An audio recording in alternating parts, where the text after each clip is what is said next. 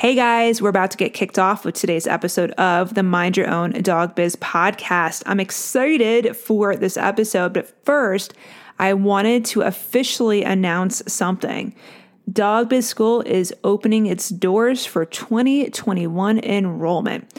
Our coaching team has been getting ready behind the scenes to have one of the most powerful Powerful coaching years for twenty twenty-one. You thought we did big things for twenty twenty. You have no idea what we have up our little sleeves, well, big sleeves for twenty twenty-one and for all of our incredible dog business owners. The thing is, we only open our doors a few times a year, and I wanted to make sure I gave all of my listeners an opportunity to learn a little bit more about it, to apply to it.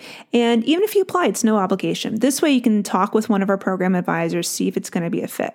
Because no matter what's in store for twenty twenty-one, you can be prepared and ready with your dog business. It doesn't matter if you're a dog trainer, pet sitter, groomer, because our team of coaches have your backs and we're ready to lead you no matter what happens, no matter if there's another pandemic, no matter if there's a crazy economic crash, we got you. And the most beautiful thing that I personally love, and I know it's going to be very, very important to a lot of my listeners, is when you work with Dog Biz School, there's not more of a sacrifice. And when I talk about sacrifice, more time, more work on your plate as a busy dog uh, business owner. The deal is we want you to be wealthy, not only with money in the bank, naturally, but also with your time, your energy, and your empowerment to live a life that you truly love and actually have a business that works for you, for you not to be stuck working in your business consistently, because that that's that's not cool. You don't want to do that. That's not sustainable. So Dog Biz School is your place. This is where smart as F dog trainers and dog business owners go to get educated, make some bold-ass moves and shifts in their business, and create lasting wealth. Plus, what's really exciting too is our groundbreaking accreditation program is included in Dog Biz School, which is going to be launching extremely soon. So if you are interested, what you can do is go to w w w dot dog biz, that's D O G B as in boy, I Z as in zebra, twenty twenty-one dot com. So that's dog biz twenty twenty-one dot com. And you can apply. Like I said, it's a non-obligated application. You can speak to one of our, our program advisors, see if it's a good fit. If it's not, that's totally cool. But I wanted to give every single one of you guys the opportunity if you've ever wondered what it would be working like with one of our team members. It's an incredible opportunity, and I encourage all of you guys that you've ever been interested in working with one of us to hop on this opportunity, because we might actually not even be opening up till maybe Q three of twenty twenty-one. So dog biz twenty twenty-one dot com, and I'll catch you on the other side. You're listening to the Mind Your Own Dog Business Podcast. I'm your host, leading expert in dog business strategist, Kristen Lee. Guys, get ready for your journey, your journey to cutting edge marketing and sales, creating a standout, kick-ass dog business brand, along with mastering your mindset that's going to smash all of those glass ceilings that have been holding you back and catapult your dog business to the next level with actionable steps you can take right away. We're going to empower you. We're going to grow you as you step into your authentic self, not only as a dog trainer, dog walker, or whatever slice of the pet industry you find yourself in, but as that badass entrepreneur. My mission is to disrupt the current norm, cut through the noise, cut through the bullshit, and empower the incredible women of the dog business industry to step into the spotlight, reclaim control, and transform not only their businesses, but their lives. It's real, it's raw, it's uncensored, and it's what this dog business industry needs. Let's do this, guys.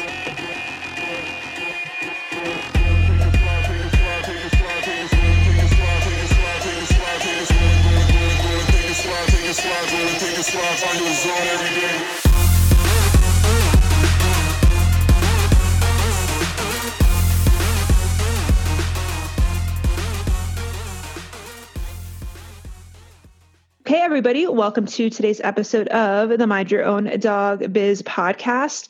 And today I have a very, very special guest, Mister Charles White. He, hello, hello Charles. Uh, hello. He, he's like, ah, I want to talk already. Um, he is a gentleman of many amazing talents, especially when it comes to business credit, to wealth creation, and financial education. This uh, Charles has saved my bacon many times. Um, he is somebody that I fully trust because he can destroy me with one click of a mouse. um, but he's somebody that Grassroots highly trusts. He's been managing portfolios for many years. And just guys that are listening to this, it might sound like it might be a boring topic, but I can tell you right now, it's one topic that every single one of you guys, especially as entrepreneurs, need to be listening to. So Charles, officially welcome. I know you're a very busy welcome. man. Thank I, you. I, yeah, I am. And uh, thank you so much for having me today. I really do appreciate it. Awesome. So Charles, um, you're going to break it down for everybody pretty in simplistic steps to give uh, the dog trainers and dog walkers and pet sitters just basic some finance stuff and just start to get their financial education around it. Because I, you know, when I, me and you first talked, God, years ago, and I was like, oh, oh my God, I'm in a hot mess express right now. And you were literally like the calming words of God. Like when I was flipping out about like my quarter million dollars in like student loans and debt, you're like, no, Kristen, this is all you have to do. The world's not over. And then you being able to help me with the business finances, business credits, and everything that you did with Maggie on the work on that. Like, I'm just so happy that you're here. So yeah, I mean, guys, be prepared to have your mind blown. This is going to be incredible. I try not to do that too often, but I, I really like people and I really want to help people. And I just like to start off by just giving some of my background first. Um, Absolutely. So that people know how my mind thinks. Um, I have my B S in physics. I was going for two degrees um, school. I went to Morehouse College as well as uh, Georgia Tech. Uh, dropped down the engineering program. Um, I'm only a few credits short before I get my degree in mathematics. I uh, was hired by I B M. I B M placed me in Seattle, Washington, uh, worked for a division there called um, Rome. Uh, Rome was telecommunications equipment. Left there, uh, worked on the Pacific Stock Exchange at the time, uh, Hopkins Harbuck.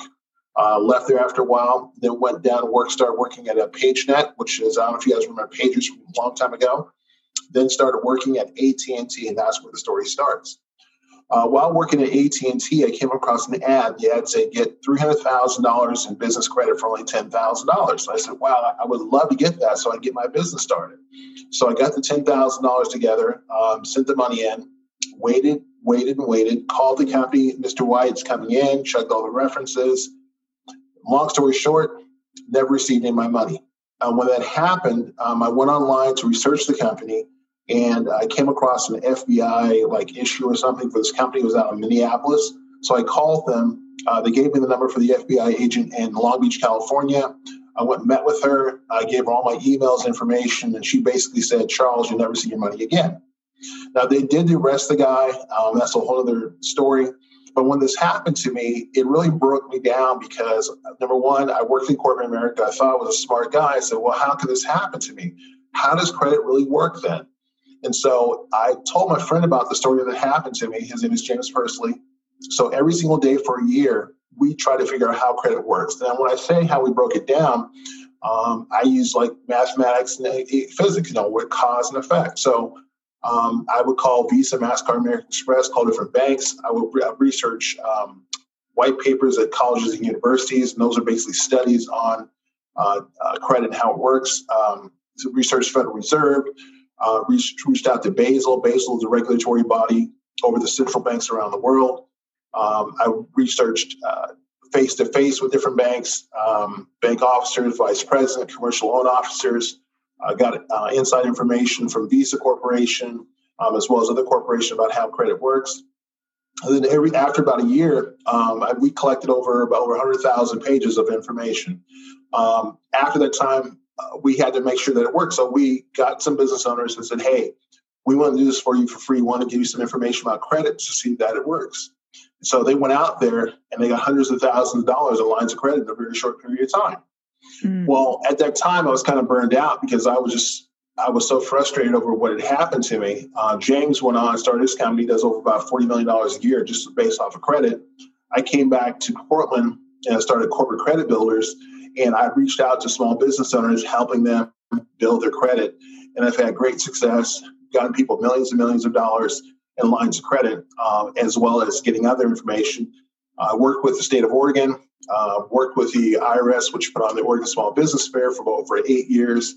And so I know how credit works. I can tell you the insights and everything else about credit.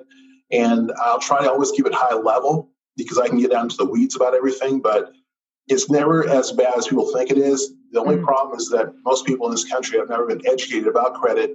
And they think that uh, credit is an evil thing. And credit is not an evil thing. It's just a tool to get from one point to another. And like any tool, like a chainsaw, you just don't have, know how to use it, you know? Um, I, I always, I, it's so funny because I remember calling you like six weeks ago when I was at the car dealership and I'm like, they're trying to pull something on me about my credit report. They're like, you're like, what do you need? We can take it off right now. And everybody's like around me looking and they're like, you can actually do that. I'm like, yeah, Charles can do anything. I can. Shh, be quiet about that, please. Uh, no, it's, uh, it's really understanding, um, just credit. And for your listeners, I also clean credit reports. I didn't mention that. I've been cleaning credit reports since two thousand three. And what we do with the credit reports, instead of just writing and talking to their customer service, I only deal with the attorneys. So I deal with the attorneys with Experian, Equifax, TransUnion, Innovis, and a bunch of other firms. And that's all I deal with is attorneys because they understand law, and that's all they respond to is law. They don't mm-hmm. respond to often your reasonings or your fault. No. I just deal with law. And that's a whole other issue, but that's how I get things off is just using the law. Yeah. And what I love when I, you know, what I really enjoy our conversations too, Charles, when we speak about finances and we speak about big, you know, sums of money is when, and I want my listeners to really understand this, like these are like, as Charles approaches it, it's a non-emotional data point. It's like when you look at big numbers, finances, credit, it's like we have to take an, a non-emotional look at it and like be really real. That's the only way we're going to make advancements and progress on it. So no, I, I like one hundred ten percent. Yeah. The saddest thing that I see, um, I'm just going to be one hundred percent real because I, I, I'm going through my mind all these stories of people that I've helped, is that you never want to take the family's money and put it into a business. Now, mm-hmm. taking one thousand dollars, two thousand dollars or so, if that's all you had, that's one thing. But for someone to sit down, hey, I'm going to take you know, fifty thousand dollars, one hundred thousand dollars of our hard-earned money and put into a business, it's almost like a cruel thing because you don't know if it's going to work out or not. See, here's the thing about with credit. Let's say that I have one hundred thousand dollars. I can use that one hundred thousand dollars to leverage up to, let's say, three hundred thousand dollars. So let's say that I do take the three hundred thousand dollars and I use it, and let's say the business doesn't do well, or let's say it goes in the toilet. Mm-hmm. I still have retention of my one hundred thousand dollars. Now all I have to do to start negotiating with my creditors and paying the money back. And most of them will negotiate with you. They'll say, hey, you know, business didn't happen. I can't pay you all right now, but I can do a thousand a month, you know, and after I get a thousand, I can do two thousand and I'll eventually pay you back. And then we can negotiate on settlement, you know, because the last thing I want to see with a business is a man or wife lose her husband or wife, you know, um, in a business situation, or have the family split up, or have there be a lot of hard feelings around the family. Um, they, it's a hard thing to take money and lose it. It really is, because once that money is gone, guess what? It is gone. It's not mm-hmm. coming back. And now your partner is looking at you like you're Boo-Boo the Fool because you took one hundred thousand dollars of the family's money and put it into a business, and now a real emergency, emergency comes up. You don't have the cash for it, and now what? You're stuck. And a lot of people, especially the pandemic came out, guess what happened to a lot of people? They had no cash. And mm-hmm. guess what? They're stuck. They really are stuck because now they can't borrow any money because a lot of people, oh, I don't believe in borrowing money. Okay, well, fine, use your savings. But now the pandemic comes out, your savings went out. Now what? You don't have a history. No one trusts you because you don't have a history. So what do you do now? Like a lot of businesses, you got to close down. You can't even pivot to a new business. You have to close down. Mm. You had employees, you got to let them go. That's just the reality of it. So I believe in building a strong financial structure that no matter what happens, uh, you can stand out on top. Because keep in mind, your creditors will always negotiate with you. Believe that. They will always negotiate with you. I don't care if you're a country like Argentina, if you're a big, you know, company that just went under or is close to going under, like JCPenney just got taken over. They went through bankruptcy, but a lot of people still got money from that. Uh, if you're a single, you know, small business, if you say, look, the business isn't going well, I want to negotiate my debts, they'll negotiate with you. That's just how life works. Mm-hmm. Hopefully I'm not talking too much, am I? No, no, no, no. And the only thing I do want to add in, just because I know there's some people that already have like a negative mindset to it, what Charles is saying, and I want to be very clear on this, is not going out having millions of dollars or hundreds of thousands of dollars of business credit and then defaulting on it and then saying, oh, well, I can negotiate. This this is it's not what we're saying. We're saying build that strong background, that financial portfolio of business credit where you have that as a lifeline if you do need it. You know what I mean? Like, exactly, so just, exactly. Yeah. Because, because yeah, go ahead. Also, also too, the second point that I was going to make, and I should have mentioned too, is also making sure that you have a, a strong cash flow as well. Yes. So, because I've had a lot of, and let me tell you a story. I had a lot of people when I was first doing this. I didn't know a lot of this stuff when I was first doing it at all. It was all brand new to me. But I was having success at it. Well, I had customers come to me and says, well, Charles, you know, I want to build, you know, two hundred thousand. Here's some money. I said, oh, I'll do, you know, help you do it. And we get it up. And all of a sudden they use all the credit lines and they didn't want to pay the money back. I'm like, you crook, what are you doing? You know, but, Yeah. but this is what, but that was their whole motive in the first place. They never had planned on building a real company. I like to help even now. I don't want to deal with someone who doesn't have a real company. Because you need cash flow in order to pay the money back. What I'm saying is not to borrow and not pay back. No, you borrow and pay back. Also, mm-hmm. what I'm saying is that you don't want to use the family's money, though, because if you don't have anything to borrow, you use the family money. And often I see this, the money is gone. Now the marriage is broken up. Mm-hmm. Now, you know, the family's falling apart. And that's a horrible thing. I'd rather lose money all day long and not lose my family, though. That's not going to happen. But if there's a way where I can borrow money, build my strong financial credit, I can um, use my cash flow in order to pay down my debts, I'll go ahead and do that. As long as I have my uh, nest egg I'm sitting on, I'm good, because you can always negotiate from a, a position of strength with a nest egg. Once mm-hmm. the nest egg is gone, it's gone. And I'm sorry, it's, you just don't have anything. Yeah, man. Well, cash flow is definitely king. And of course, I know we've had this conversation before. What does that mean? A K A sales. And people are like, ah, you knew I was going to do that one, right? yes, yes, yes. Because I've been in sales and I've been in sales for a long time. In fact, over twenty years of working with small business owners. So, and this is outside of corporate credit. This is where just knocking on doors, cold calling, face-to-face cold calling, those kind of sales. I've done that for a long, long time. In fact, I also used to do door-to-door sales. I don't know if you knew that. That makes you a really good salesperson, by the way, doing door-to-door Whoa. sales. You're talking about breaking down paradigms and how you feel about yourself. That all goes out the window. You're not going to report. You don't know. I've had dogs run out at me. I mean, oh. So being somebody who enjoys being, because, you know, definitely I'm in sales. I actually will, if the person's good and they come to my door, I will mm-hmm. respectfully listen to the pitch just because I appreciate the courage that took for them to actually hit the doorbell. So I'm usually like, I'm like, yeah, if besides being, you know, somebody who's like doing political or whatever, but like if a salesperson comes to my door, I'm actually give them the light of the day because I actually enjoy being sold to too. So, uh, well, you know, something, um, I appreciate that as a former salesperson. I had a knock on a lot of doors where some people wouldn't open the door for me. Um, I just had some real scary incidents happen to me because you go up these strange doors and you're just knocking. But at the end of the day, you have to make a sale. Mm-hmm. So either the fear wins out or you're just going to go through the action. And often I had to turn off my mind. Just I'm just going to go through the action. I don't care. And, yeah. and then go to my spiel. They like it or not. Guess what? I accomplished something. I went to that door and I sold something or I made the attempt to sell something. Absolutely. It's a whole non-emotional attachment to selling. That's what I call it as. Has um, to be. It has yeah. to be. Yeah, that's that's the and that's. I'm going to get off topic really quickly too. That's where I feel like a lot of people really start to trip up, like in their own sales processes, like when they get so because it goes back to money again, the whole survival mechanism of money. So it's like they put all this pressure on themselves to make money because they um, don't have the cash, so they start to avoid the sales because they want to be they don't want to be rejected too. So that's that's a whole other topic that you know have those no, conversations. But it works in every industry though. Yeah. There's not an yeah. industry that doesn't have a salesperson. Exactly. You know, how do so, you think Facebook started out? It still had to have yeah. salespeople to go out and sell ads.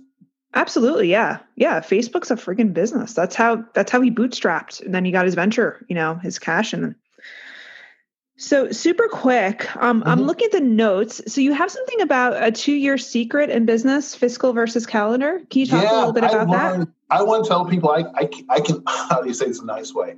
I learned so many things in building business credit that I didn't know because we talked about sales going door to door. Well, I had to do that with some banks, really knock on the door and just blatantly ask them some hard questions, because there were a lot of things I didn't understand about, you know, when you see a two-year corporation and do you get credit here? But basically they're asking for, they're after, they're talking about fiscal years. So whenever okay. you see something that says a two-year, um, have you been incorporated for at least two years, they're talking about two fiscal years, not calendar years. And a lot of people don't understand that. A fiscal year is any year in which you did business. Here's an example. Let's say I incorporated um, this year, uh, let's say in October of this year, twenty twenty. I do business in October, November, and December. I close out my calendar year in December, okay? So that's one year. That's one fiscal year. My second year fiscal year starts January first, twenty twenty-one. Therefore, if I apply for something and they said, have you been in business two years? I say yes, but I let them know my fiscal year was in twenty twenty and my second fiscal year is this year. It's not a calendar year. It's a fiscal year. Does that mm-hmm. make sense? Yeah, that makes perfect sense. Cause yeah, yeah. yeah. Cause I feel like people get intimidated when they see like how many years in business. And if it's like, we go on the fiscal, it's yeah, that's huge.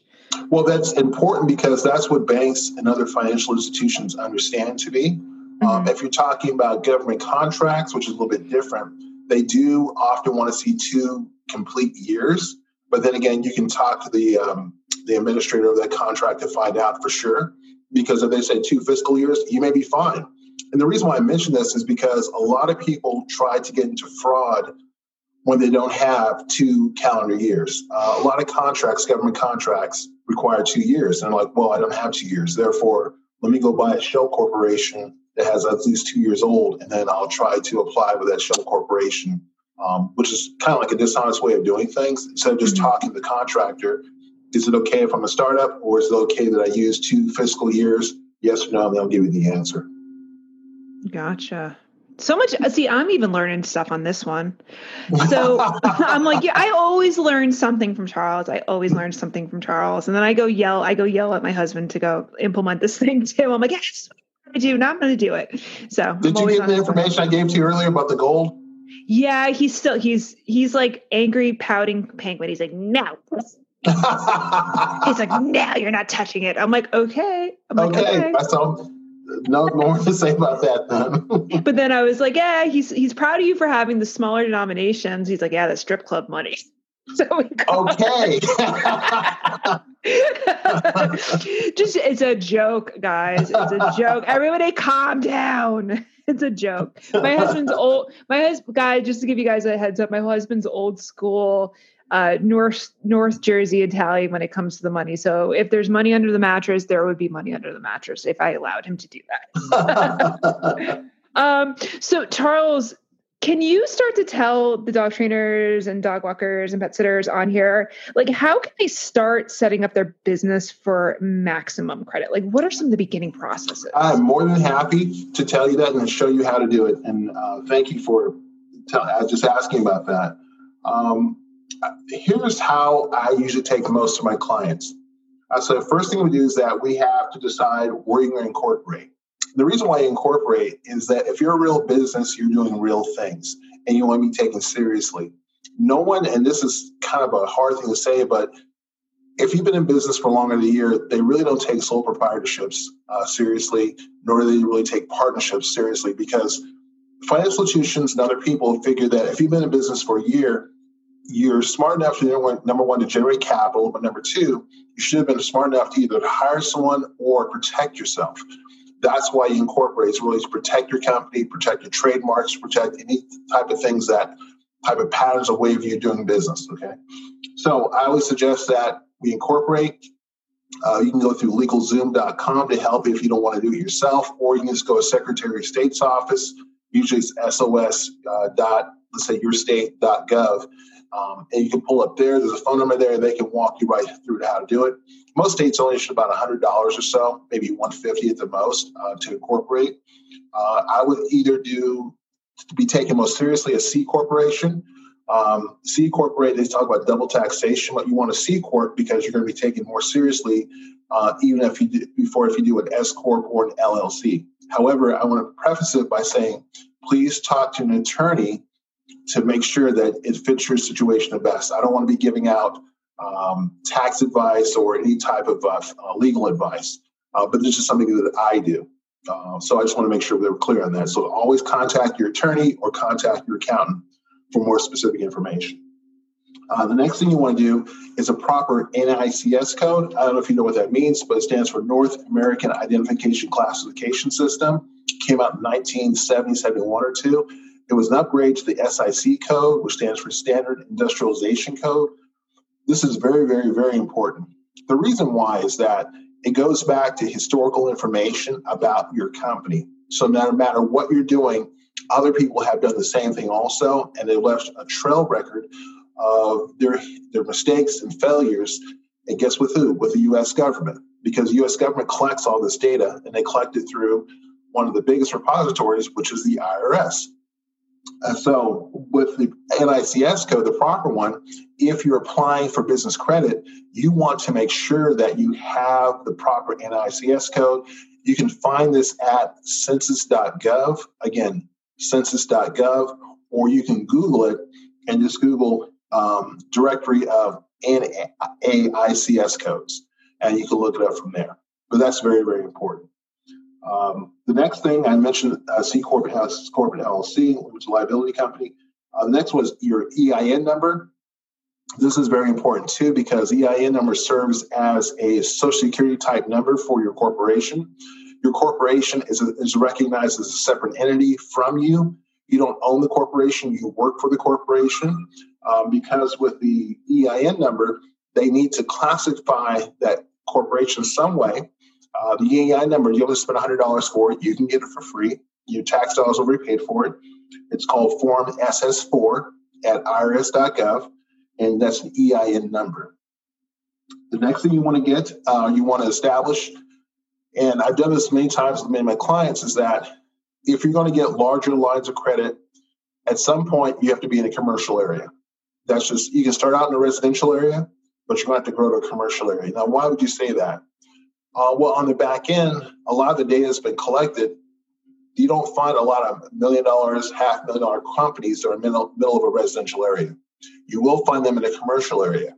And because of this, creditors and others recognize that if you're a real business, you will be in a commercial area. You can start out in a residential area, but when you can't afford it, move to a commercial area, and you'll find that you'll be getting or be able to get larger and larger lines of credit for your corporation. Uh, one of the last parts, phone number. And this is where a lot of people ask a lot of questions about.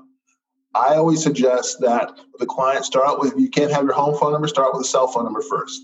But as quickly as you can, get a landline phone. Now, you would say, why is that important right now in the history of cell phones? Well, one of the biggest data corporations that most people don't know about is called A T and T. A T and T has been keeping records on people since phones have been around. Um, and with that phone, you have to think as if you're a major corporation. Does Microsoft operate off a cell phone? Does uh, JCPenney's or something? No, everyone has a landline. So if you're going to be taken seriously, you have to have a landline. Now, what I would suggest is that uh, you can set up one through, let's say, CenturyLink or A T and T. Um, when you have the chance, even when you're financially available, uh, set up a landline. And with that landline, it's going to report in databases, because the age in which we live now, everything is about the database. If you're not in the database, you kind of like don't exist. Okay. So those are the very first points that I want to start out with for setting up the corporation. Did you have any questions? Do you want to ask about that at all, Kristen? So I think a good one for them, and this mm-hmm. was a big learning lesson for me around uh, the commercial versus residential. When you talk about commercial, you're not talking about getting a P O box at U P S. You're actually talking about getting a commercial Uh, address. Mailing address. Yes, correct. Right, right. And you don't want a P O box because they keep track of P O boxes. Now, mm-hmm. the U S government started recognizes this, and they do have what they call enhanced P O box, which means that you can get a address for that P O box, mm-hmm. um, which is really good. Like here in Portland, there's something at uh, the airport. The address is seventy-six forty Northeast Airport Way, and then you can use a box number as your unit.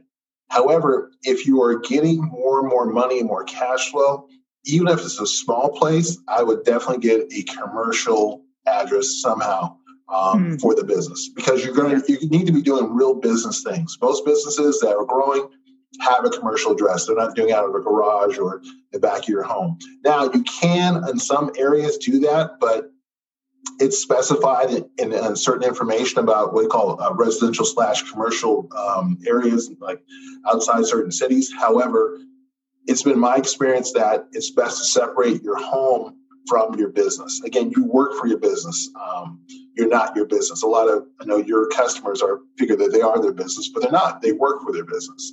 Correct. Does that kind of make sense, Mo? Yeah, that makes perfect sense. Yeah. And then the same thing with the phone. He's not talking about, guys, something I want to reiterate. He's not talking like a V O I P, so not Google Voice, but an actual con- like concrete landline dedicated phone number.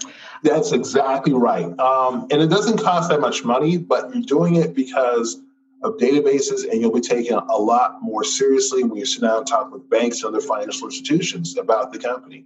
Also, if you're going to sell the company, Um, it's easier to sell because you can say, here's our phone number. It's not a home number. It's not my cell phone number. It's the actual number we've had around for a number of years. And they can go back and verify it. You know, it's not a V O I P line or anything like that. But it's an actual landline. You want that for credit. Yes, exactly. Okay. Nice. Yeah.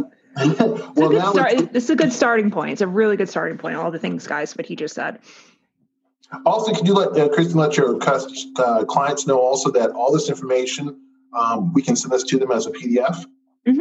So Absolutely. They don't have to worry about writing it down. They can just, I have it all typed out for them, so they can just go over it.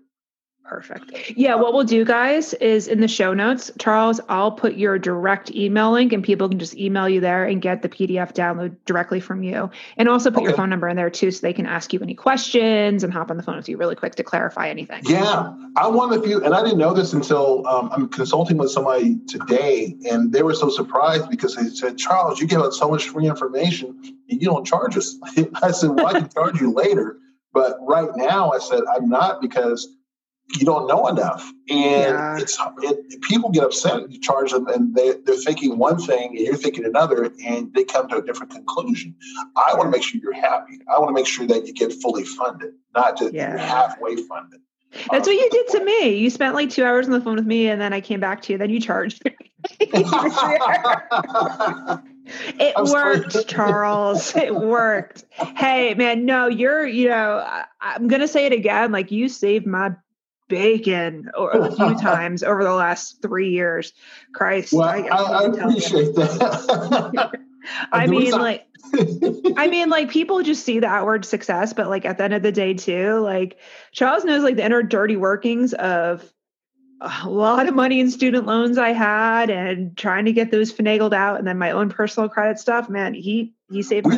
You know, Kristen, maybe later on we'll have a, um, maybe a podcast on student loans.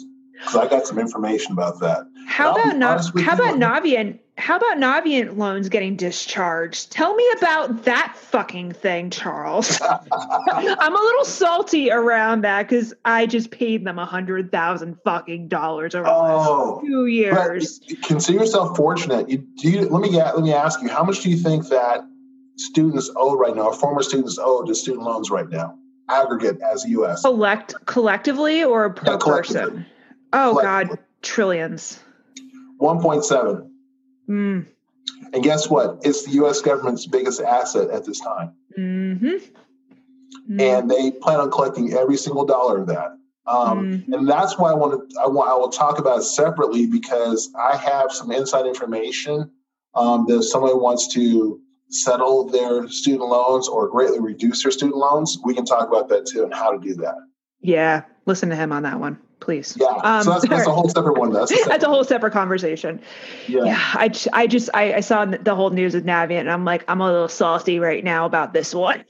A little salty on that one.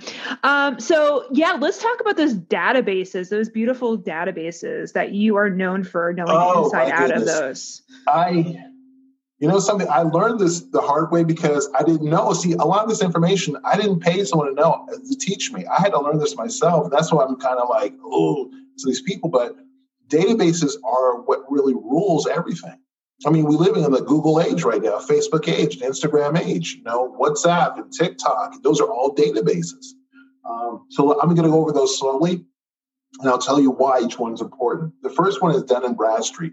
Dun and Bradstreet has been around since the eighteen hundreds and is one of the world's largest depositories of business information.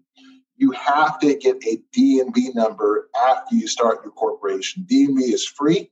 You can go to uh, D N B dot com and you can uh, get a free D and B number. Now, the caveat is, is that they will try to sell you something. At every turn, do not...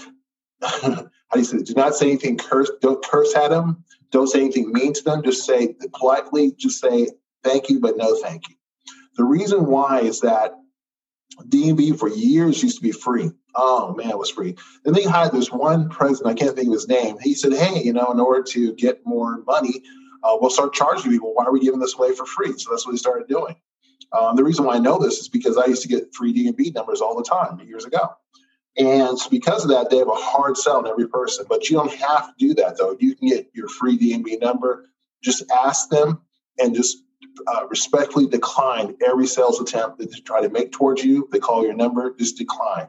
But you want to get a, a D and B number. The second thing you want to get is that you want to be in directory assistance. And let me give you a story behind directory assistance that um, how I found this out. I had a client that was qualifying for, was about thirty-five thousand dollars or so with Wells Fargo. He went in, um, had all the right information, everything that we set up, and Wells Fargo declined him. And he was kind of upset. So he called me up and says, you know something, I got twenty-five thousand dollars from so-and-so, but Wells Fargo turned me down. Do you know why? I said, I don't know. So I went back to some research, and I came back and I asked him, I said, are you in directory assistance at all? He says, what do you mean? I said, well, if I call four one one in New York City and ask for your business in Portland, Oregon, do you come up in directory assistance? Because I had found out that a lot of the banks subscribe to directory assistance because if you're a real company, you register your business in directory assistance so other people can find you. Well, he went ahead and registered in directory assistance. I think it's the address is, I think, four one one dot com, or I don't have it in front of me right now. But he went ahead and registered. And then he went back and reapplied at Wells Fargo three weeks later and got the thirty-five thousand dollars as a line of credit. And the whole problem was he was not in directory assistance. And then I, I went back and figured out and found out that that's it's A T and T, part of the A T and T system. And I tell my customers, please be in directory assistance. Your client's so important that they're in directory assistance for any kind of credit. It's, it's really important. Uh, the third thing I had mentioned before was landline versus cell phone. We kind of covered that. Uh, you want to be in a landline system. Again, one of the largest databases in the country. Again, A T and T. Uh, they track a lot of this. Uh, for, you know, Verizon and uh, T-Mobile and Sprint.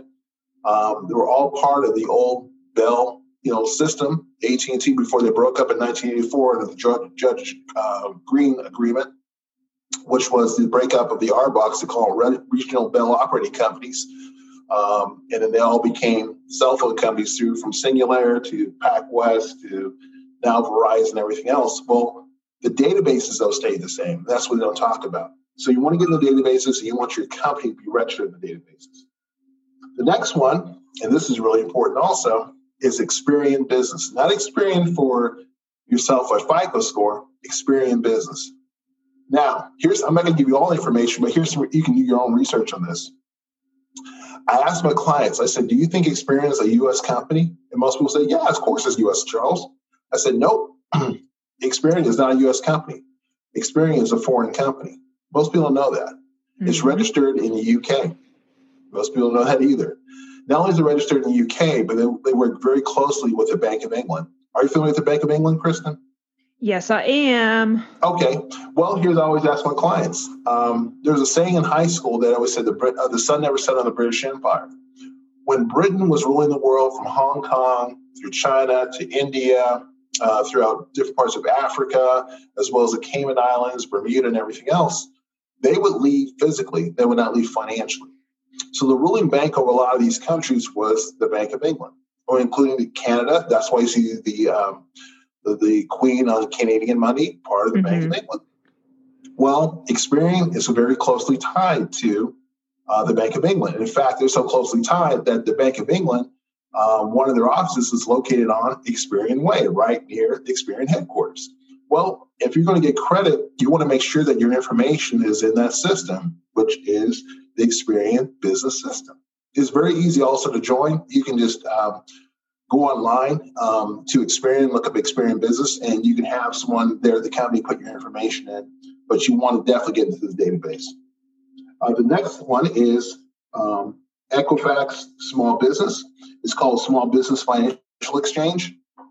I found out about this because we were doing some heavy research for a client, and I said, I had never heard of this database before. I said, what is it? S B F E. Come to find out, it's a secret database of, of information shared by banks only. Bank, this is not open to the public. However, you can influence what's going to be in the database, and I can go over the, with that later with you, but basically it's you writing them, telling them you're a new corporation and that you want your information included to the database so they can put it in. But it's not a database that's open to the public, but it is for banks to share information among each other about fraud and things like that, you know, identity theft, things like that. It's called, again, Equifax Business, also known as S B F E, Small Business Financial Exchange. The next one, you probably have heard of this one, is called N A V. And one of the things I learned is that with this whole financial crisis we're going through right now, not financial crisis, but the whole COVID thing, mm-hmm. is a lot of people are going for the P P E money, um, which yep. is the government money to help get yep. their small business owners out. Well, they have a score there that only N A V has. And the reason why I know this personally is because they called, and I talked with them, and I talked with one of their vice presidents there at N A V. It's called the FICO S B S S score. The FICO S B S S score stands for FICO for Isaac and Company um, Small Business Scoring Service. This is very, very important because if you're applying for an S B A loan, this is the only score that they recognize to approve you or um, disapprove you for a loan. If you go on to N A V and you look up your company and your score is below one sixty, even though you qualify for an S B A loan, they will turn you down flat. You have to have a score at least above one sixty. Now, how do I know this and how can you check it to be sure? The S B A has something called Standard Operating Procedure, S O P. Mm-hmm. If you check out the S O P for the S B A, and I don't have the page number is right now, they go over what score is, is needed in order to approve you for an S B A loan. The S O P is usually not for customers. It's usually for banks only, but you can look it up online since it's a government document, and you just go over um, and look up the FICO S B S S score and have Google help you out, and you'll find out what the score is. Well, N A V is the only company in the U S that carries that score. And the reason why I know, again, because I asked the vice president, I said, can I get it anywhere else? He said, no. This is the only place to get it. So, and most people don't understand why that's so. For me, it's I don't like it. It's because you're controlling a nation of three hundred million people with one score, yeah. with one corporation. Yeah. Think about that. A yeah, nation of three hundred million with one score from one corporation. And if you don't pass it, then what? You, we turn you down. Yeah, N A V is uh, controls um, a lot of the small businesses, but what they don't. What I do is that I, again, I go back to my back, physics background. I'm very brass mm-hmm. tacks. I go mm-hmm. down to what's starting, okay, and I try to reduce all of the fluff down to what's necessary, okay. Mm-hmm. And I found out because I had a whole other course on how to get an S B A loan. Uh-huh. I found how to do it. I found out a lot of back-end information, and I found out exactly what you needed. And if you don't have this exact information, it will turn you down. That's one thing that really upset me because a lot of people, we I'm going over right now, they know nothing about this at all. I mean, they know yeah. nothing about this. And if you want to find out about it, people are, I mean, just another story. I'm not going to talk about it. Anyway. yeah, you, you have a lot of the background knowledge of how fucked up our our systems are in this country. Besides, yeah, it's, especially it's, finances, it's really unfair, yeah. but yeah, I don't. I mean, anyway. So let me go on. Okay, then we have two things: trade credit versus uh, financial credit. The world of corporate credit, business credit is ruled by two sides. You have mm-hmm. business credit and you have corporate credit. Excuse me, uh, financial credit and trade credit. Yep. Trade credit is credit you'll get from, let's say, Uline or Gempler's in order to just do trade. You know, one goods to another. Um, mm-hmm. You can just, instead of spending cash, he says, okay, we have, um, you know, fifteen sinks. You can get, a, we'll give you these sinks for thirty days to pay us. And you go, okay, great, that's fine. Fin- uh, the financial credit is where you're going to a bank like a Wells Fargo, a U S Bank, um, an Ally Bank, and you're saying, okay, I need to get twenty-five thousand dollars for my business. That's financial credit. And so there's two sides. And the reason why I mention this is because often they're talked about as if they're the same, and they're not. You need to build both sides of the house However, the most important side for most people is a financial credit, but they get that mixed up with the trade credit. And I try to break down both and why they're both important. Now, uh, the next one up for databases is making sure you're in Google, Bing, Yahoo directories. I shouldn't have to say more, but there's a reason why I say that's because a lot of the banks and the financial institutions subscribe to the Googles and Bings and Yahoos of the world. It's very simple um, to get your information in there, but you make sure your information's in there. Uh, social media accounts, you should have, even if you never use them, you should have a Facebook, at least a Twitter account, an Instagram account, even have a TikTok account or a Snapchat account. You don't have to use it, just have the account because, again, it goes into a database and it shows that you're doing real business, that you're in the databases.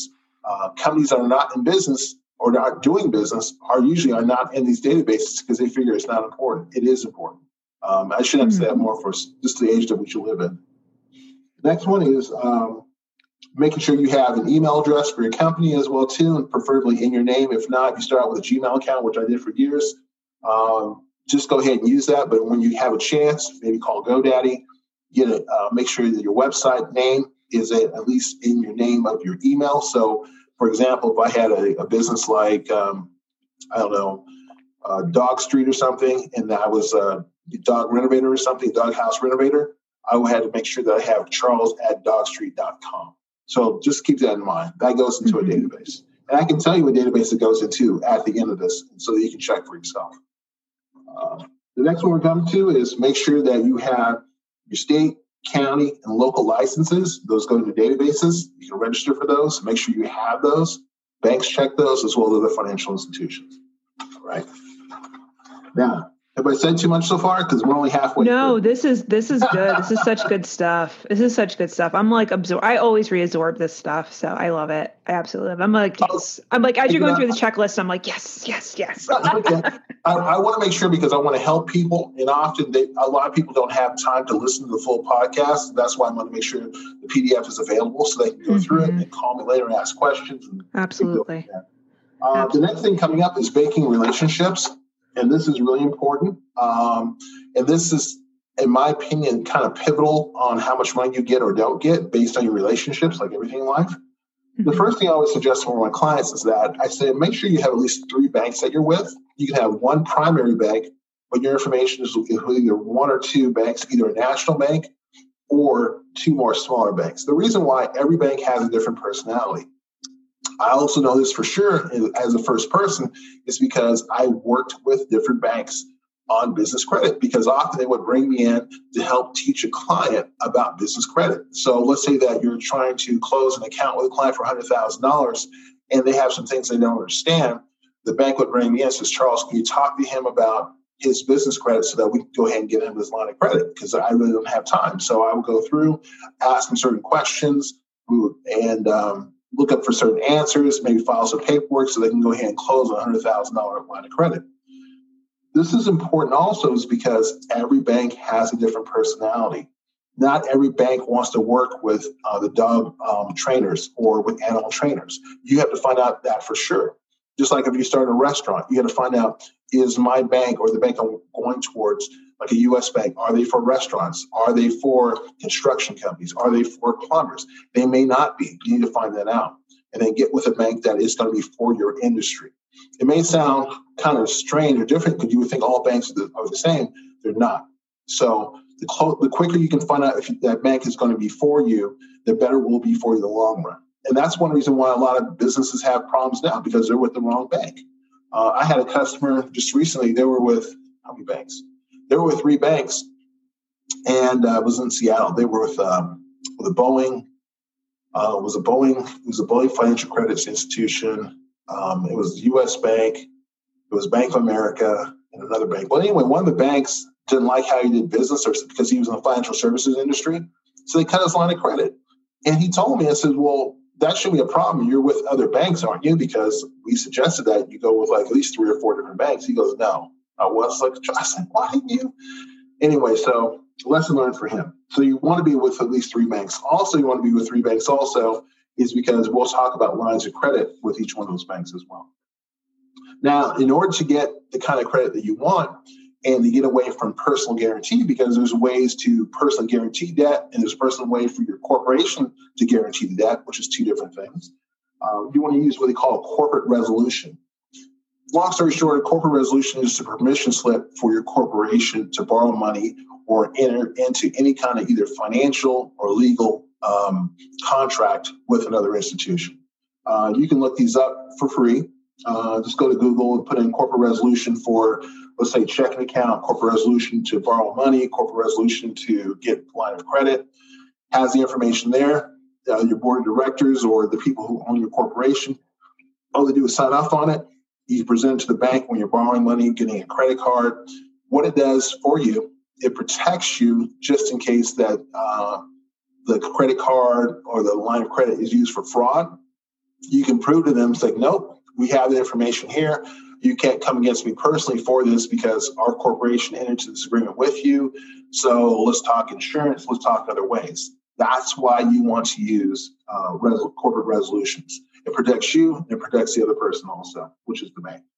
Again, you can get that for free at Google. Just Google corporate resolutions for any instrument you're looking at. The next one is that you want to make sure you have a business checking savings account with the bank. Again, it goes into databases for the banks. Uh, the first thing the bank is going to ask, if you're asking for something, are you a customer of the bank, you know, or a friend of the bank? You want to say, yes, I am. I have a checking account or I have a savings account with them. Um, you want to know, that, again, the, if the bank is for your industry, which I said previously. You want to develop a personal relationship with that bank. And what I do in my corporate credit sheets, I always ask my customers to make sure you have the name of the manager of the bank branch you're dealing with, their address, their phone number, and their fax number, just to get your fax coming over. And also just in case you need to ask some questions regarding your, your corporation as well, too. Uh, often a person doesn't know. I ask them, what bank are you with? I say, well, Bank of America. Okay, who's the manager there? Oh, I don't know. Well, that doesn't help you out if you have a problem. You need to have that person's information. Um, the next thing is that um, if you're going to, and I'm, I know I'm going off a lot of information this, this podcast, but also if you're going to get larger lines of credit, there's certain things that you have to have in place Uh, for the corporation. And one of those things is making sure that you're using accurate information and or you're using projections for the company. Here's an example. Let's say that I'm a dog trainer and I'm, I like Charles's information. I'm putting money aside. I want to get a large, a large line of credit and I can pay back through cash flow. Uh, I go to the bank and the bank asks me, well, it's okay, it's great. Your information is looking really good.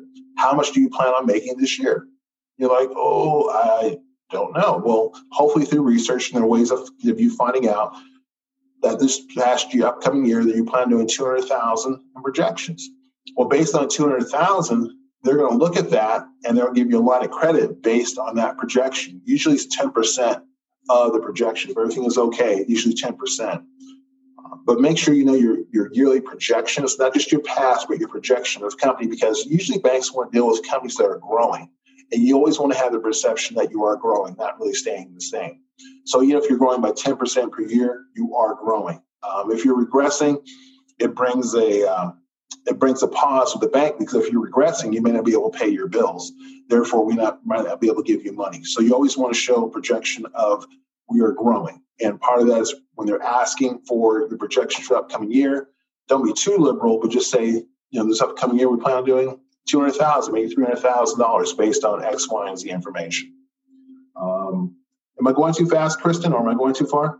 No, this is good. You know, I was just, I just wrote this down to make a note of it. Like, uh-huh. This seems like a lot of information that he's doling out. But one thing I do want to say, and this is going to sound like such an old school, like N B C after school special, the knowledge that he's giving you right now is incredibly empowering and powerful. So just if you guys have to go back, re-listen to it, if you want the P D F, just email him.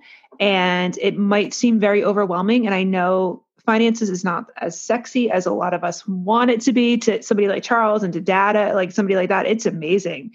But what he's giving you guys is incredible. Incredibly, uh, not even just the wealth of the money, but the wealth of knowledge that you can use. This is very, this is the delineation from those that do this business and those that retire comfortably when they're sixty-five yes, years yes. old. Yes, I would agree with that. I agree with that one hundred ten percent. Yes. I agree that one hundred percent. So, so you're not going to be eighty-five years old. And, you know, I, I, I want to actually share a super quick story. Like, you're not going to be mm-hmm. eighty-five years old and worrying how you're going to take care of your husband when he comes out of the nursing home because you have no money. I just, I had that conversation. Yeah. I had a conversation with wow. a, a family friend, my mom's family friend, and she's eighty-five years old. She was horrible with her cash. She was one of those people, I'm horrible with cash, eighty-five years old. And she doesn't know how to, she's out of money. And this is the delineation from you guys being, you know, it's like, yeah, I'm an entrepreneur. This is from playing entrepreneur to being financially successful and actually creating wealth, not just making a million dollars a year, but actually having a balanced portfolio that you can retire on and take care of yourself with. I agree with that. one hundred ten percent. one hundred ten percent. Okay. That was my little rant. That's my little okay. rant about this type. Of, well, it's just, it's, you know, maybe because I am getting older too, but this is just something that we don't think about as much and plan for as entrepreneurs. Cause I bet you any one of these motherfuckers that are listening, Charles, if maybe, maybe one out of a hundred, if I get on the phone with them and I'm like, hey, and I'm talking about your sales process, or Emily's talking about your, your money and your cash, what's your retirement plan in twenty-five years? Like, are you in like, yeah. Anyway. All right. I'm going to stop. I'm going to let you talk. Okay, you're the expert. Okay. All right. Um, this probably ties right back into what I was talking about with the uh, credit and databases. But one thing that I want to talk about also is the FICO score. And that's one thing this, this, uh, there's so many falses in FICO scores, but I'm going to keep it really simple and strange. Any FICO score you see is not the FICO score the bank uses. Mm-hmm. Let me tell you how I found this out the hard way.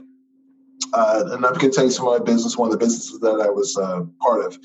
Uh, we were going for a loan portfolio with Associated Bank out of Wisconsin. It was two hundred sixty million dollars. We were looking at selling the portfolio because I was able to acquire the portfolio because the bank was unable to sell it. Uh, we approached a bunch of banks with the information. Um, most of the, almost all, actually all of the scores on the portfolio were above seven hundred, which I thought was really interesting.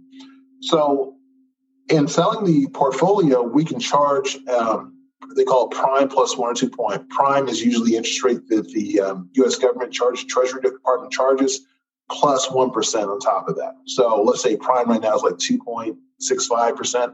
Um, we can charge three point six five percent on this portfolio. Well, I asked the, the, um, the bank officer, I said, I noticed all these FICO scores. Are these real FICO scores or not? He goes, oh, yeah, these are our FICO scores, but basically they're not the customer FICO score. I said, what do you mean? He said, any FICO score you see, the bank takes off twenty to fifty points off the top of that score to get your real score. That's why when you apply for, let's say, a credit instrument, you'll see minimum seven twenty FICO score. I'm sure you've seen that. They take off twenty points to make sure you're above seven hundred. They call it prime. Or you'll notice, like with B M W, if you're an excellent customer, you'll have a FICO score of at least seven sixty because they take off fifty points uh, for defaults and things like that to make sure you're a prime customer. In the world of bank, there's only really two scores. That's above seven hundred and below seven hundred. If you're above seven hundred, you're prime. If you're below seven hundred, you're subprime. And they have to, when they're selling an instrument, have to take off more and more uh, points or value off that portfolio. So in order to get a close to real score that the bank will see, you're going to have to pay for it. They do not give this out for free, and most people get don't, don't know that. The places you pay for it at, it's called my fico dot com. It's owned by the FICO Corporation. Uh, you can get your score for Experian, Equifax, or TransUnion. They used to charge separately for the score, but they changed their model to a subscription-based model. So now it's between thirty dollars to forty-five dollars per month in order to get your scores. What I would suggest you do is I would pay the minimum, which is thirty dollars, and then cancel, and you can get all three of your scores. And there are, those are going to be close to some of the scores the bank uses. But again, each institution is different. Each institution will take anywhere between twenty points to fifty points off at any score that you see because the bank uses a different scoring system than the consumer. And that's really, really important to understand. Again, yeah. A lot of people use, um, what's the other one? Credit Karma. Uh-huh. Read the fine print of Credit Karma. It's not even a FICO score. Mm-hmm. Most people don't know that. It's called Vantage Score. Uh-huh. I can get into, I can get into Vantage and why Vantage came about. So it came about because FICO is making so much money. Mm-hmm. And FICO Corporation only employs about, I think, what was it? Um, there's only like three thousand people, but they use like, uh, they're employed in over I would say it's over five billion decisions per year that use the FICO score.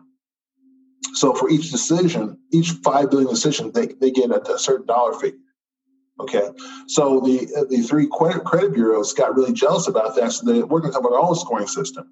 The only problem with that is that when you're putting in a large portfolio, let's say your home mortgages, your car loans, personal loans, they sell those portfolios to other institutions around the world. It's not just going here to the U S. So they might sell it to a German teacher fund or a Japanese, you know, retirement fund. Okay. They they score it by looking at the FICO score, because the FICO score is known as a score known around the world that works closely with central banks. The Vantage score is not. The Vantage is a U S-based scoring system. Okay. So in the U S, there's this thing, big thing, especially going back to schooling, is that we feel that we're judged by a score. So they they took the whole thing and said, okay, if they judge by score, we'll just come up with our own score and we'll make it close to FICO, but the consumer won't know the difference. And that's the truth. They don't know the difference because most people don't read the fine print.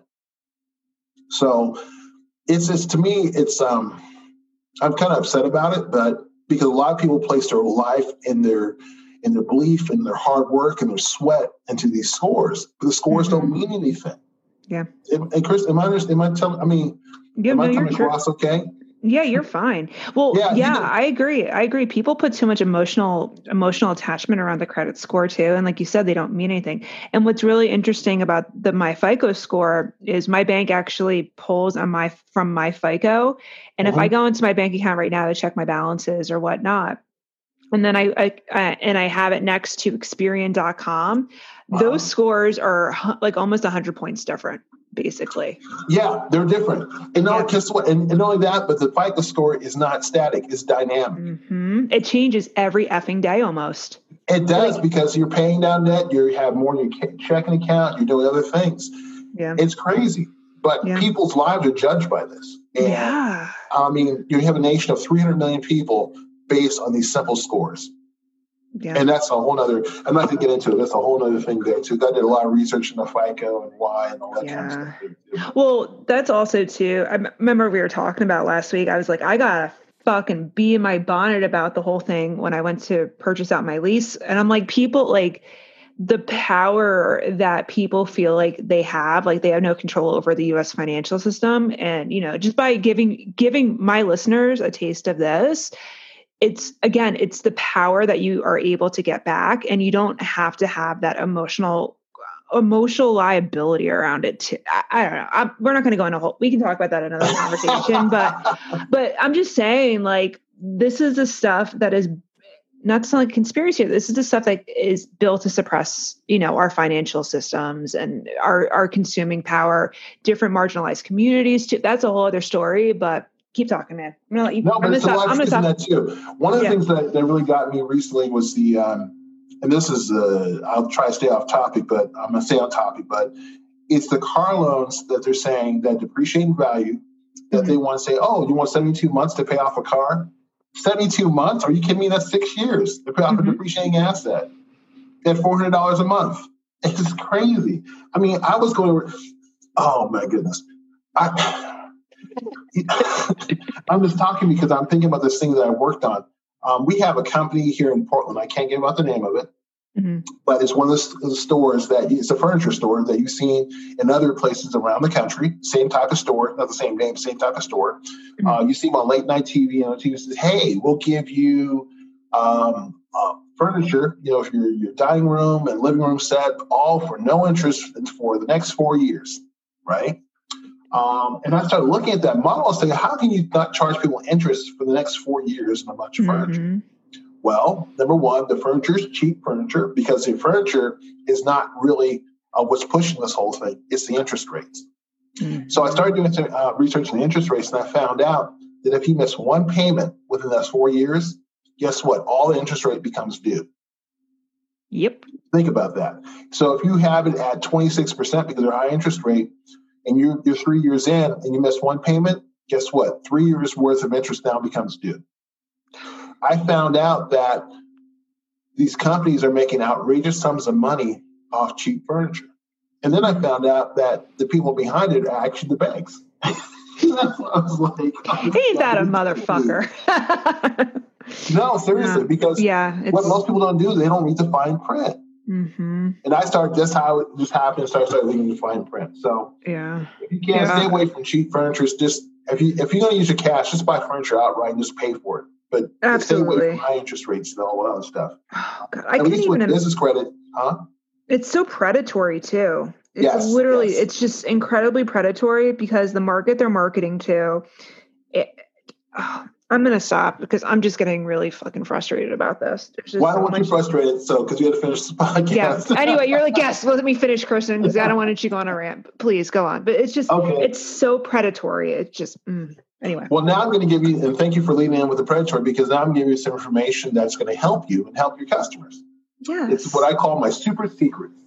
So the, with the super secrets, you can reduce a lot of this down to a very short period of time. And you can put yourself far ahead of everyone else. Here's number one super secret. And I have about nine, eight or nine super secrets. Uh, the first super secret, secret is that your checking account average balance determines your credit line. Most people don't know that. They think it's the FICO score. FICO score determines part of it. It's like a gateway, the FICO score, but your your credit line is determined by how much you have in your checking account tied to your corporation.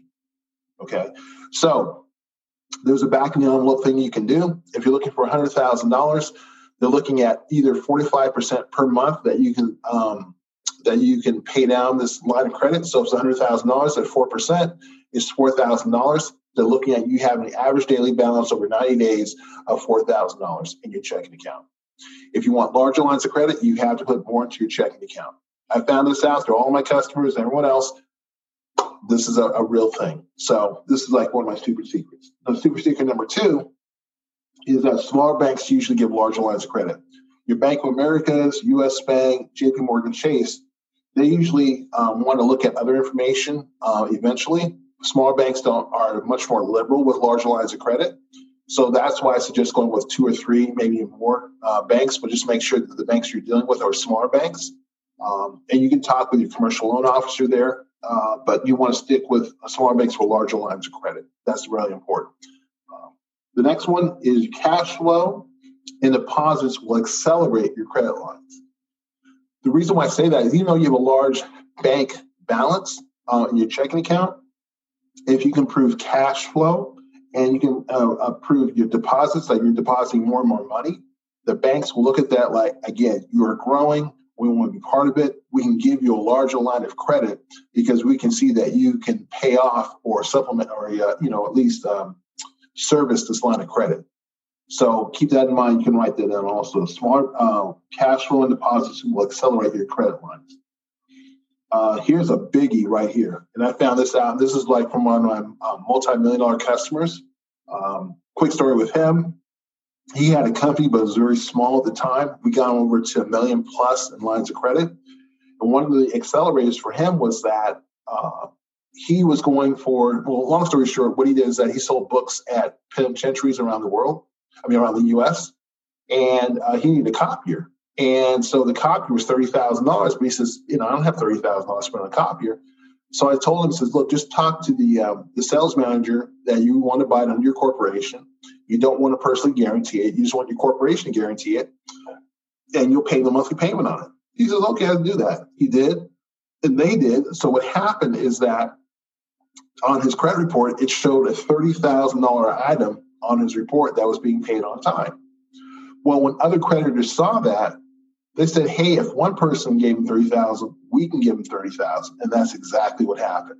And because of that, he just grew and grew and grew his lines of credit to over a million dollars in lines of credit. Because with that, I remember he went to the uh, Lexus dealership. He wanted a car on his corporation. And on the Toyota Corporation, which owns Lexus, they gave him one hundred fifty thousand dollars as a line of credit for his corporation for cars.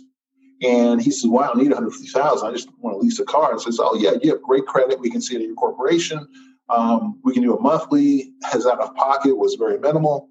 And he was very happy to have like a two thousand, I think it was two thousand eighteen, two thousand nineteen uh, top-of-the-line Lexus under his corporation that he didn't have to personally guarantee. So he was pretty happy about that. The next one is um, if you're going to grow your credit, I tell my clients, let's say that you're going for half a million dollars in lines of credit.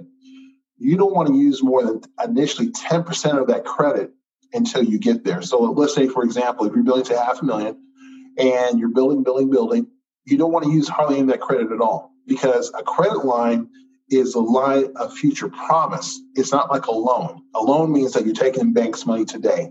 A line of credit is a, a, a line of future promise that you're going to, going to get money, but it's not a loan today. And because of that, if you don't use any more than ten percent, you'll always be showing that large corporations are trusting you with lines of credit. And if they're trusting you, we can trust you too. And so that's why we see a lot of credit matching. They'll give you twenty-five thousand dollars. They'll also give you twenty thousand dollars. They'll give you another twenty-five thousand dollars for the corporation. But you keep asking for that until you get to your, let's say, half a million dollars. Then you can start using it. Um, also, too, that banks work on ninety-day cycles. So if they work on ninety-day cycles, you can start increasing your credit lines every ninety days. As long as you're paying on time, you can increase your credit lines every ninety days and use less than ten percent of your credit lines. So if you have twenty-five thousand dollars, that means you're not using more than twenty-five hundred dollars. You're paying on time, but every ninety days, you're calling the bank manager and saying, hey, you know, Sally, Tom, Charles, whatever, I want to increase my credit line. And they'll look at it and they'll talk to you underwriting, and more than likely, they will increase that, that credit line. Just depends on how much you're asking for. So usually I, I tell my customers, just go ask, ask for another, let's say ten, between ten to twenty percent every ninety days. So for twenty-five thousand dollars, uh, let's say twenty percent, that would be another five thousand dollars. That would be thirty thousand dollars at the end of uh, the ninety days. Why not? Why that's important is because if you have multiple accounts, you're actually increasing your credit lines by greater and greater amounts. Um, here's a really big one that I would put in my permanent folder. You want to get a report. Um, there's many databases, and I can talk about them all day long, but this is one of my top databases you want to get for your company and for yourself personally. It's called the LexisNexis Full Disclosure. Mm-hmm. A LexisNexis Full Disclosure has information about you, about your company, about your, your neighbors next to you for the, uh, since the age of eighteen years old. So if you're an adult, let's say you're fifty-six years old, since the time you've been eighteen, there's been a report kept on you since they've been keeping a lot of these credit reports from the nineteen seventies or so. Um, with that report, we'll have a lot of disturbing information that you didn't think other people were collecting on you. Mm-hmm. This information is you, is yours, uh, because under the Bush administration, called the FACTA, Fair and Accurate Transaction, um, part of that bill was the releasing of information of secret databases. LexisNexis Full Disclosure is one of the secret databases. You can get that for free. Just Google it online, LexisNexis Full Disclosure. They'll ask for a copy of your driver's license and utility bill, and they'll send you out a big packet. Um, they'll come to your door. Um, it shocks most people. It's, it, this is why I don't like doing it, because it scares most people, because mm-hmm. that, that file could be anywhere from a quarter-inch thick to half-inch thick or more. I got like four of them. I got like four separate mailings from them. I was like, oh, is it ever going to stop? When I got yeah, well, mine. Let me ask you honestly, what did you think when you first saw the reports? Um, truthfully, yeah. It was disturbing at first, mm-hmm. but like everything else, if you look at it from a non-emotional standpoint, mm-hmm. it's like, okay, cool. This is what my life has been financially and everything else. You know what I mean? So it was like, it was disturb- when I wasn't prepared at first, and then I put it down and I kind of hid it for a couple of days. I was like, oh my, like literally, like it had stuff on me in my, like my first friggin' checking account when I was mm-hmm. eighteen years old, yeah. I bounced a check. Yeah. I'm like, how do they know that? And just every, like, even like, like a personal relationships I was around, yeah. like it was, I was like, wow. Now, can wow. I tell you another secret about that information? Yes. All the information you saw in there, mm-hmm. all of it can be changed. Yep. And because in the fine print, it says our information may or may not may or may not be correct. It's up to you, the consumer, to provide the correct information. Mm-hmm. And that's when and you call so Charles. You have the right to go in there and say, this is not correct, and they'll take it off. Yep. That's when you call Charles, guys. So the reason I say it, too, because if you're applying, let's say that you're, you've committed fraud and you're applying for mm-hmm. a bank line of credit, Mm-hmm. Um, there's nothing on your credit report that says anything about fraud. So how do the banks know? Well, this is one of the databases they use in order to find out for fraud. Yep. It's on there. Yep. Um, one of the very last things I want to go over is uh, CheckSystems. Um, I had many, not many clients, but enough people that said, well, I can't even open a check account in CheckSystems. I bounced a check years ago. Well, you can go in and pay off the balance as long as there is not criminal history, and you can be removed from CheckSystems so you can open up a checking account. Mm-hmm. The only reason why these payday loan places exist is because so many people are in CheckSystems. Uh... Yeah. Because they, they go to a Wells Fargo, they'll apply for a checking account. This is, we can't turn you down. You had child support issues. You didn't pay something off. You're like, oh, I didn't know about it. So you take, now you take your employer's check. You have to go to a check uh, check cashing place. They don't have it cashed. Well, guess what? Guess what I found out? Guess what's behind a lot of the check system? A lot of the uh, the payday loan places. Banks. The banks. That's my surprise face. Yeah, it's in the fine print. Yeah. So um, I started taking getting people out of check systems. Mm. You can get anybody get out. If you have a check system problems, let me know. I can get you out of check systems. Fuck yeah! All right. Wow. So let me go over some of my top three in summation. I, I know mm-hmm. I gave a lot of information uh, today, and uh, I probably go on for another. Actually, the class I was teaching before was like four hours long. That might be four hours today. But back over history. A lot of people don't know about the history, about why, because with why, it'll tell you where we're at now. Mm-hmm. Number one is that uh, you want to know your credit score. Before you get any credit, you want to know your uh, business credit, you want to know your credit score. And again, I mentioned that before at my fico dot com. Number two, you want to get a checking account at a major bank. Okay. Um, your credit line is going to be determined by how much money you have in your primary account attached to your business, uh, your to your corporation. So again, five thousand dollars, if it's an average ninety day um, for five thousand dollars, you can qualify for anywhere between fifty thousand dollars to one hundred thousand dollars. Most banks won't give you that initially unless you've already had a long, you know, relationship with them, but they'll start you out anywhere between ten thousand dollars to twenty-five thousand dollars on a Visa, Mastercard, or they'll give it to you as a standard line of credit. All right. Um, last, you want to be in the databases. I would spend, it doesn't take a long time, but I would spend a good few days making sure that your your information is all the databases that we talked about, because that's going to be a determining factor for the banks and other financial institutions giving you lines of credit. Uh, if you want to, again, contact me, feel free to call me. Um, I answer all questions. Um, my phone number is area code five oh three, eight nine six, one four seven four. Again, five oh three, eight nine six, one four seven four. And my email address is Charles at business data one two three dot com. Again, Charles at business data one two three dot com. Uh, feel free to contact me anytime, uh, except with phone calls, of course, but send me emails anytime, and uh, I'll get right back to you. Yeah. And everybody, I, I, I'm not, I'm going to really, really, really recommend, if this is something you want to take seriously and take a non-emotional look at everything that's going on, Charles is the man to connect with. Like I said, he, he's somebody I ultimately trust with all this type of information. He's the one that, again, I'm going to say it again, he saved my ass many times with financial stuff. Didn't save my ass. He gave me the knowledge to actually save my own ass and help me get through some scary times with my own personal, my own personal finances. Cause you know, I'm a human too. And I got part of, I got tri- tripped up into the, you know, student loan system myself. So, I mean, this is information, guys. I know it was a little bit long, but go back, listen to this. In the show notes, I'm going to have links, P D Fs. Just reach out to Charles. He doesn't bite. I swear to God, he's he's a very nice dude and somebody I, I not even not nice, kind, kind. What what would you like to say to Charles? Okay, this is what I recommend all my clients do, mm-hmm. because often I'll talk about things and they kind of believe it and they don't kind of believe it. Uh, there's a movie that's free that you can watch. It's only like twenty minutes long, twenty-five minutes long. It was put out by Frontline P B S, Public Broadcasting Service. It's online for free. The title of the movie is called The Secret History of the Credit Card. Again, oh. The Secret History of the Credit Card.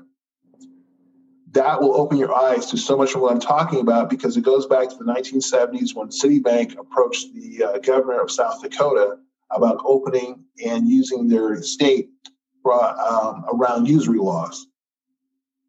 See, I, I went back and looked at why we're in this, in this situation right now. Because for your grandparents, it was not like this. Mm-hmm. That's the honest truth. They couldn't go to a store and pay with a Visa card or MasterCard, and there was, there was a reason why. They weren't charging anywhere between was uh, fifteen to twenty-five to thirty percent on a car. Are you kidding me? You're taking seven years to repay it? Are you kidding me? But there's another player behind this, and this is really big money, and this is really driving the American consumer, which is, hey, is an engine driver for the whole world economy, into more and more and more debt. Mm. Secret history of the credit card. It's free online at frontline p b s dot org. P B S stands for Public Broadcasting Service. Your tax dollars have already paid for it, so you should see the movie. Mm. I'm going to check that out tonight. I'm definitely going to check that out one. I oh, we'll have another conversation it. then. Because after you see it, you'll be like, oh, that's why.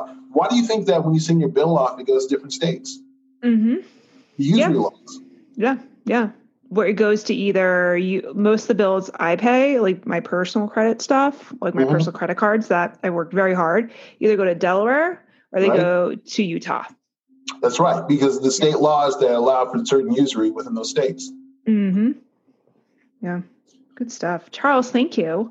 I You're mean, welcome. this was, this is one of those edu, man, this is, this is the stuff they do not teach you anywhere else. And that's why I'm just so honored that you took the time today. Cause I know, again, you're a very busy man. You got all these amazing, huge clients.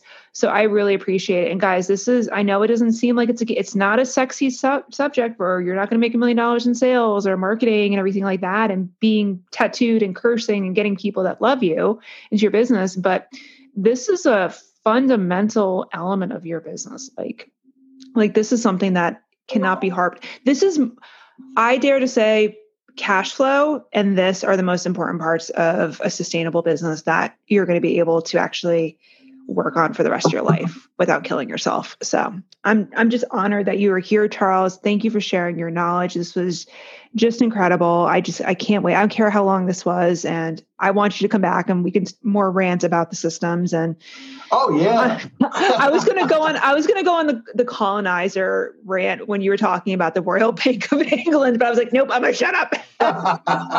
That's a whole other topic, but yeah, this is good stuff, Charles. I, I really appreciate it. You know, on behalf of the grassroots org and my drone dog business, Charles, thank you so well, much. Can I ask you a question? Do you, a lot of your clients, they uh, suffer from student loans? Um, actually, no, they were smart. Oh, good, good, good. Okay. Yeah. I mean, I, if you, if you know my history, you know my history, but mm-hmm. I, I didn't get into student loan debt until I got my master's degree. And mm-hmm. that, and my master's degree was forty percent paid for. But my issue was I went to school, I went to school out of state. I had to spend two semesters up in Boston. And unfortunately at that time, my company did not, I had to take an unpaid leave of absence. My job was still guaranteed, but at that time I didn't have enough, like you don't have, you didn't have enough time to take, you know, to be paid for it.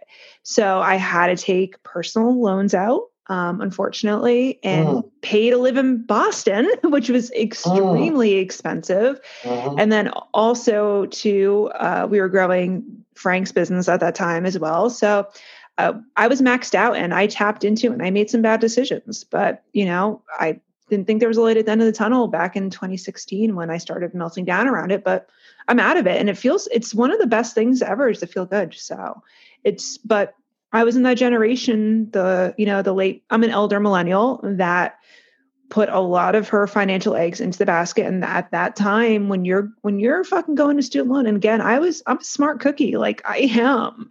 And it, it just, I got over in my head and, you know, I accepted it. It's not who it defines me anymore. And, you know, two hundred fifty thousand dollars is gone. So it took a lot of, thank you. It was one of the best things I've ever did, paying off all that stuff. And, you know, you laugh at it because my brother's a lawyer and he's like, I don't understand how you got your master's and you paid more than my law degree. And I'm like, and like people ask me all the time, they're like, how, how'd you get into a quarter million dollars worth of debt for your master's? I'm like, A, I went to one of the most private, exclusive colleges up in Boston. I'm not going to even name the name because I don't like to talk about it. Mm-hmm. And B, I over leveraged myself. I took out way too much money to live on um, when I was, you know, you know, it took out way too much money. So it's all good. I mean, doesn't, like you said, it doesn't define me anymore. So anyway. Well, I was unfortunate to have paid all my student loans off years ago because I got into sales right after I got out of college. And yep. I put all my money towards that. My brothers did the same thing, basically. But I do have other family members that are in. Uh, one of my family members, she's at two seventy-five. That's what she owes. Uh, mm-hmm. She's an attorney. Mm-hmm. Uh, another cousin of mine, uh, she owes one eighty-five. Um, she was in medical school. Mm.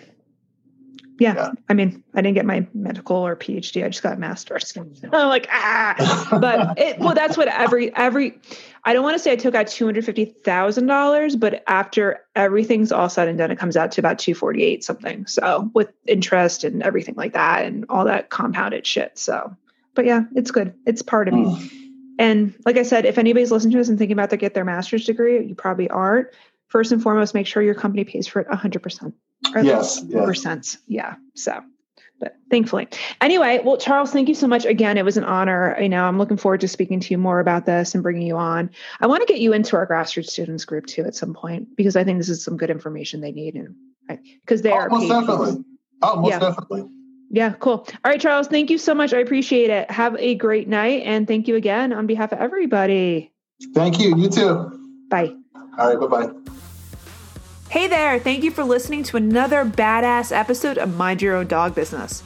If you haven't already subscribed, what are you waiting for? Oh my God, go and subscribe now so you don't miss out on any of our content-packed dog business jam sessions, plus special offers that I'm gonna only be sharing with my amazing dog business entrepreneurial podcast listeners. Now, if you've enjoyed this episode, be sure to leave a five-star kick-ass review so more amazing dog business owners just like yourself can find us and start to transform and disrupt their businesses and their lives unapologetically.